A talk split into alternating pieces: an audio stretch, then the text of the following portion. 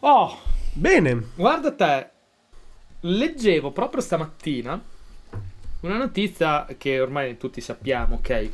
Però mi ha fatto sorgere questa, questa, questa, questa, questa domanda, questa riflessione. Allora, la notizia eh, punta sul fatto che comunque sia, ehm, adesso la situazione sta molto migliorando in Italia per quanto riguarda le vaccinazioni Covid, no?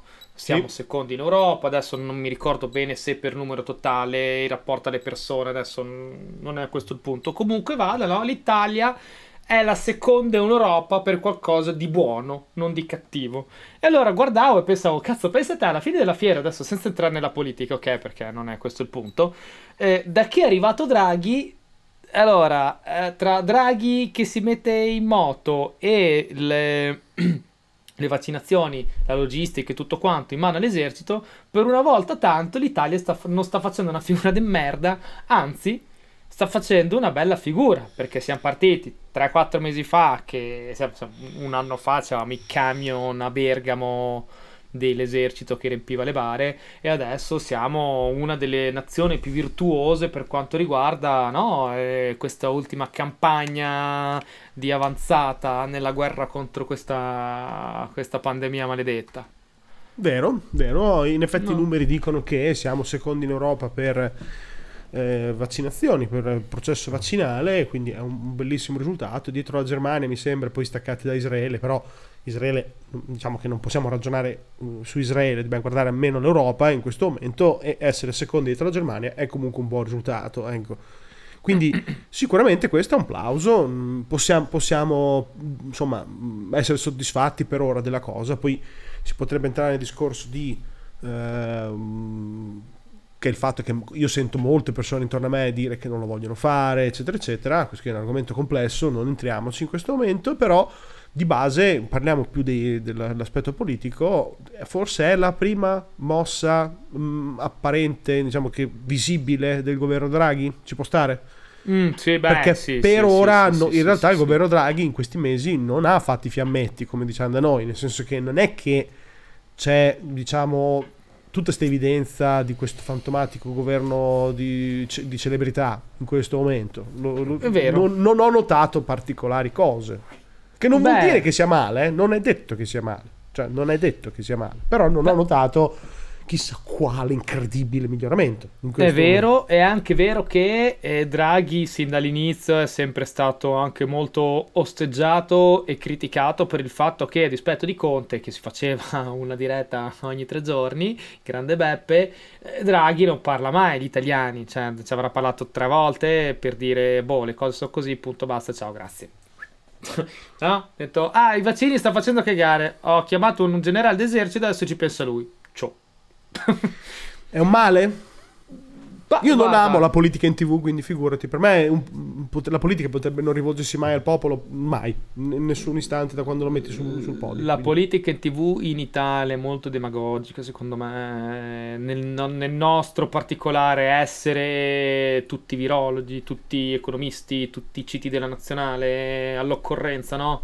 Sì. Siamo tutti perfetti. Sì, sì, mi immaginavo.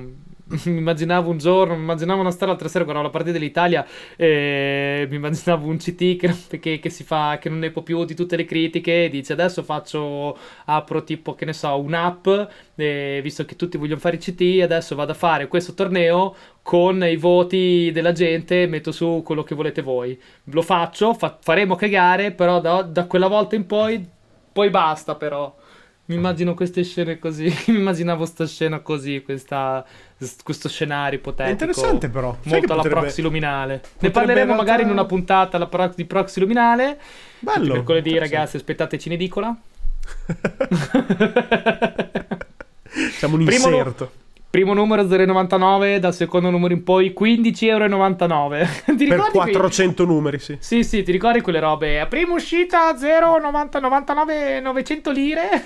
Seconda sì. uscita 12.000 lire, ma va Sì, fa sì. culo. Me lo ricordo, me lo ricordo. Quanti soldi buttati in edicola. E quindi Bene. mi immaginavo una di queste cose qui e- e per, per- per renderci conto che noi siamo veramente così, cioè noi siamo peggio di San Tommaso, veramente il, San Tommaso, San Tommaso probabilmente è stato inventato dalla Chiesa per, per spiegare al mondo come sono fatti gli italiani. Vero. E c'è, c'è, da dire che però la spettacolarizzazione della politica in tv è una cosa relativamente nuova, nel senso che per larga parte della nostra vita i politici mh, parlavano in maniera abbastanza limitata mh, in tv o comunque nei giornali, intervistati, sì, però diciamo che si esponevano un po' meno di adesso. Adesso fra i social dove i politici possono diciamo dire un po' la loro come cacchio gli pare, le tv per chi ancora le guarda, poi c'è internet, poi c'è gli streaming, poi c'è YouTube, poi c'è sto cazzo, praticamente il politico passa più tempo davanti alle telecamere che dietro una scrivania a lavorare, praticamente al giorno d'oggi. Quindi... Beh sì, che molte volte mi sembra un po' quelle aziende che fanno solo dei meeting e non lavorano mai. Sì, fa un po' quell'effetto. C'è da dire che molti direbbero, soprattutto diciamo, i massimalisti della politica tradizionale, che il politico, essendo una figura che comunque ha ricevuto il beneplacito da una fetta di, di, di votanti per eh, amministrare eh, con il col buon senso del padre di famiglia, eh, la volontà popolare, è giusto che faccia rendiconto. E io dico no. no, per me è un politico può anche stare zitto 5 anni, fare quel che deve fare, non dirmi mai un cazzo e darmi solo i risultati. Preferisco. Sono come quei vecchi imprenditori di una volta che stavano sullo yacht e guardano soltanto il bollettino del bilancio fine anno. Mi basta e avanza. Non me ne frega un cazzo di come ce, l'avete, come ce l'avete fatta. Mi basta il numero. Quindi okay. preferisco questo approccio, però è una cosa mia. Beh, no, magari un po' di meno, magari qua, non dico che devi rendere conto sempre, però insomma, periodicamente comunque secondo me ci sarebbe dire come stanno andando le cose per fare in modo che comunque ci sia, quantomeno per mantenere quel minimo di fiducia no, nelle istituzioni, che chiaramente adesso, vabbè, oggi non c'è, ma per altri motivi. Però chiaramente, insomma, tra essere mattina, giorno e sera, farsi le foto con, le, con i caciocavallo e baciare, baciare le olive taggiasche e essere in un bunker antatomico e non farsi vedere mai, e essere considerato quasi un'entità astratta, secondo me il ventaglio è molto ampio e ci sarebbero tante, tante vie di mezzo. Vero. Questo, questo conto bisogna sempre, diciamo, come diciamo sempre, bisogna sempre anche contestualizzare sempre in base alle persone che ti trovi di fronte, perché non può esserci il politico perfetto per tutti, c'è il politico perfetto per quel determinato tipo di comunità, mi viene anche da dire. Sicuramente da noi le teste di cazzo, ecco no, ecco, volevo dire, secondo me comunque in ogni posto le teste di cazzo sono teste di cazzo comunque. E questa Vero, così, non c'entra, non c'entra, niente, ma bisogna sempre ricordarlo. Sì, beh, comunque a noi italiani piace il tizio che arriva lì e ti dice tipo faremo un milione di posti di lavoro, oppure sistemeremo l'economia, rilanceremo uh, l'occupazione giovanile, ci piace un Madonna, casino. Berlusconi sì. è stato a potere vent'anni facendo così, Salvini ha toccato il 35% e Dio grazie che non, c'era periodo de- che non era periodo di elezioni. Adesso, a forza di far così, la Meloni è passata, come, è passata a essere secondo partito d'Italia, secondo i sondaggi. Quindi, insomma, quindi diciamo funziona. Fu- quindi funziona. Quindi funziona. Esatto. Io ma... forse ne ho il rigetto per quello che dico che mi fa schifo. Sì, sì, no, eh, funziona, ma qui poi si cade sempre, secondo me, anche in altre situazioni di, di beccerismo culturale italiano, eh. Eh, beh, insomma, adesso volevo. Non volevo farti uscire troppo da seminato perché poi io vagheggio clamorosamente apro parentetiche come se non ci fosse un domani, tipo questa che sto aprendo per farti capire. Bibibi, Stavamo parlando comunque finalmente di una cazzo di bella figura che ha fatto l'Italia e siamo tornati sempre a parlare delle teste di cazzo. Com'è sta cosa che in Italia, anche quando facciamo una cosa fatta bene, ci ritroviamo sempre a finire parlare di teste di cazzo? Perché siamo talmente colmi di merde di teste di cazzo che anche se proprio riesce a boccheggiare una volta, arriva l'onda. Torn- arriva, arriva l'onda e dopo, lì, e dopo lì è sempre una merda. Perché per dire, sicuramente sul piano del de pro- programma vaccini stiamo facendo dei bei numeri, lo dico anche perché proprio io di persona fino a poche settimane fa ero nelle liste del, del senno del mai, cioè non era ancora ben chiaro quando mi avrebbero vaccinato, 39 anni, 6 mesi, un giorno, non avevo idea di quando mi avrebbero vaccinato, in realtà hanno aperto fino alla mia età, ma anche alla tua, mm-hmm. e, e, ci vado dopo domani, quindi è stato anticipato enormemente rispetto alle mie previsioni, io pensavo non prima dell'autunno ed è diventato sì, molto prima dell'estate, quindi va benissimo. Io, cioè... io avevo dato mh, così, avevo buttato lì proprio un penny, avevo buttato un penny su non prima di ottobre. Ah, io dicevo settembre-ottobre, quindi ah, eravamo lì. Che io come te comunque riesco, riesco adesso mi devo prenotare sti giorni, però anch'io riuscirò a vaccinarmi in tempi stretti e quindi questa qui sicuramente è una gran conquista, una gran conquista e un discreto, una discreta bella figura che facciamo noi come nazione all'estero. E se ci pensi, l'ultima volta che abbiamo fatto una figura così, a me non mi vengono in mente tante altre occasioni in cui abbiamo fatto delle belle figure così. Beh, allora, forse possiamo dire che nella fase pandemica, quella diciamo centrale, quella dove siamo stati i primi paesi in Europa a essere colpiti duramente, abbiamo avuto qui qualche settimana di credito internazionale per come ci siamo uniti, per come abbiamo fatto la prima quarantena, eccetera. Quindi, volendo un minimo eh, di successi durante questa pandemia l'abbiamo avuti, però abbiamo avuto purtroppo dei buoni momenti iniziali, dei tracolli intermedi terrificanti, quindi adesso stiamo ritornando ad avere un buon successo, per carità di Dio. Se vogliamo tornare indietro nel tempo, a momenti diciamo, dove l'Italia è, era al centro, diciamo, in maniera positiva dell'opinione pubblica internazionale, era il 1423 e stavano alzando la la torre Brunelleschi a Firenze.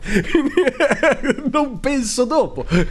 cioè, diciamo che sono... e la volta prima stavamo sconfinando in Gallia. Quindi è un po' che non Capi- capita. Eh, capito, era dal Vallo d'Adriano che non dicevano socios italiani, eh, sì, come sì, dire. Sì. L'ultima volta era un fenicio che scappava. era un po' che non capitava. cioè, in effetti, in effetti sì, perché poi se ci pensi un po' adesso tolti, come ti ho accennato oggi, così, tolto il mondiale del 2006, grandissimo momento proprio di apice storico in cui la nazione era talmente unita che si cantava Nillo nazionale anche per prendere il caffè al bar quindi proprio un momento così. Secondo me neanche il 25 aprile del 45, adesso dico una blasfemia, ma secondo me neanche nell'aprile del 45 l'inno di, l'inno di Mameli veniva cantato così tanto. Ti ricordo che la monarchia ha perso di tipo tre voti ti ricordo che la monarchia ha perso perché secondo me quella, quella votazione lì non è mm. che fosse poi tanto direttamente perfetta. Non... Qual- qualche piccola ombra, ecco. c'è, un, c'è, un'ombra di un olmo gigante. Adesso, se non ricordo cosa. male, era 10 milioni rotti contro 12, 11 milioni 9, 12 milioni. Insomma, comunque vinse di pochi milionate. Sì, sì, ho, ho esagerato di 3. Sì, sì, no, adesso era per dare un minimo di contesto. E, e comunque, insomma, non... se ci fai caso Poche volte si è sentito parlare di quell'elezione. Ma quel referendum lì non, non... Sì, il referendum, hai ragione, ho sì, detto sì, male di quelle Vabbè, no, è, è, è, giusto, è, giusto, è, giusto, mettere, dare il giusto nome alle cose. E di quella votazione lì se ne parla sempre poco. Abbiamo vinto. Ma non, Posto. Sì, non, sì, la, la, storia la fanno i vincitori, quindi non, non se ne parla perché non, non se è ne un parla. problema. No, no, no. Meglio non parlarne troppo. Comunque, tipo, da, da sotto una certa strada in giù aveva stravinto la monarchia. Ah, sì, sì, cioè, sì. in maniera sì, spaventosa, quindi con dei numeri anche draconiani. Quindi, plausibilmente, diciamo che mh, dire che sia stata proprio una vittoria corale, anche no. Garantito, o una vittoria unificante, anche no. Strano che i posti dove c'è stata la Repubblica di Solò hanno votato tanto repubblicano. E con questa qui domani mi trovo tipo lampi sotto casa. Sì, sì, In realtà sì. non ci ho mai pensato e non voglio, non voglio, dare particolari assonanze alla cosa. Mi faceva solo ridere che effettivamente ci fu molta più monarchia votato, si votò molto più per la monarchia nel sud Italia che nel nord Italia. Sì, sì. Questo è vero, ma per altre è ovvio che è stato per altre questioni. Mi sono incartato in queste situazioni qua. È sempre, Beh, cos- è sempre Beh, è sempre delicato parlare di, queste, parlare di, queste, cose qui in Italia come parlare di ebrei, di ebrei in Germania o parlare di ebrei in Israele o, o parlare di palestinesi in Israele o come parlare di Uzzu dai Tutsu, di Uzzu dagli Tussi, chi erano quelli là? Bu- Bu- Uganda, Burundi, mi ricordo. Ecco, quelli lì.